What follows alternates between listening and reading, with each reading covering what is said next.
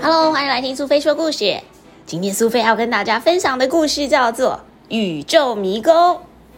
文图：香川元太郎，兼修线秀彦，翻译：苏风雅，小天下出版。让我们一起飞越太阳系，朝银河前进。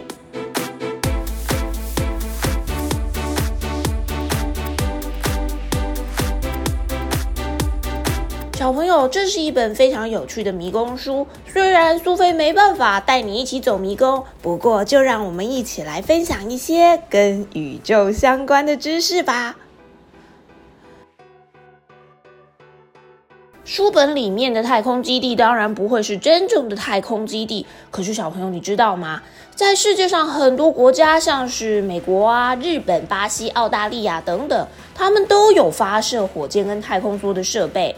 也就是所谓的太空基地，另外还有很多很多的天文台正在从事观测太空的工作。每一个季节都会有不一样的星座在天空中。春夏季的星座当中，天琴座最亮的是织女星，而天鹰座最亮的则是牛郎星，跟天鹅座最亮的天津四。所组成的三角形就是超级有名的夏季大三角，这是关心人在夏天抬起头来要找的第一个大目标。等到春天和夏天接近了，小朋友你也别忘了抬起头来找一找这个最容易发现而且又迷人的夏季大三角吧。如果是秋天跟冬天呢？当然也有相对应的星座。小犬座最亮的星星南河三，猎户座的红色星星是参宿四，以及大犬座的天狼星。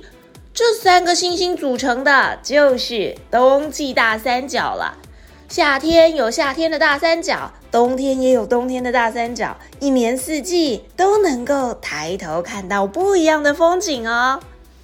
当然，在我们的迷宫里面，也有好多好多迷人的星座。仔细一看，英仙座、仙后座、天王座、飞马座，这么精彩的秋季星空，你是不是也有好好的看一看呢？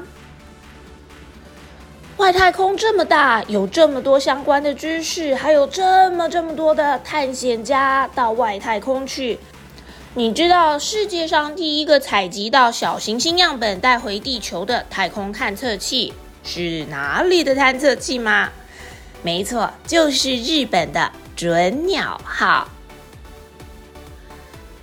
太阳系是由太阳及绕着太阳运转的行星所组成的，其中当然也包括了地球。当我们在太阳系里面想要试图走出太阳系的这个迷宫的时候，别忘了复习一下太阳系的八大行星：水星、金星、地球、火星、木星、土星、天王星、海王星。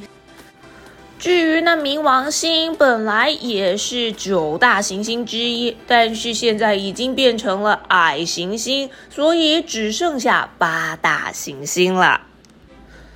太阳系的星系们绕着太阳旋转，而太阳呢，可以自己燃烧发光。被称作为恒星，看起来好像在烧的样子，是因为它有氢气和氦气产生的核融合反应，跟我们平常看到的火焰可不一样哦。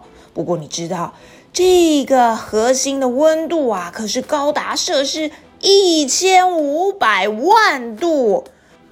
一千五百万度是怎么样的一个概念呢？我们恐怕是非常难想象的吧。必须派出非常耐热的机器太空人，才有办法在这边找到各式各样关于太阳的秘密吧。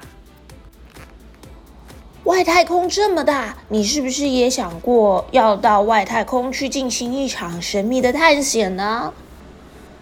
太阳这么热，那到底有什么地方是我们有可能能去的呢？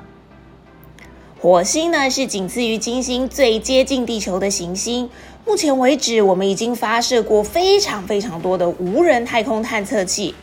利用探测车来探测火星表面。这个火星表面啊，布满了沙漠，可是，在极地也能够看得到冰，所以科学家推测，有可能在很久很久很久以前，火星的温度比较暖和的时候，也曾经有过河川或是大海。说不定未来的某一天，我们也有机会能够到火星上去旅游，或甚至移居到火星上，跟火星人当朋友啊！我们所在的银河系是螺旋星系，直径达十万光年。所谓的光年，也就是光走一年的时间。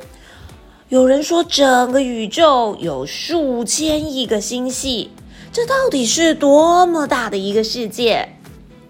世界中充满了未知，也就是因为这样子，所以才显得有趣。或许某一天，我们也能够来一场宇宙迷航记。不过，在那之前，不如先来看一看香川元太郎老师的《宇宙迷宫》，一起飞越太阳系。朝银河前进，搭上蓝鲸号去寻找宇宙中的神秘魔法石吧。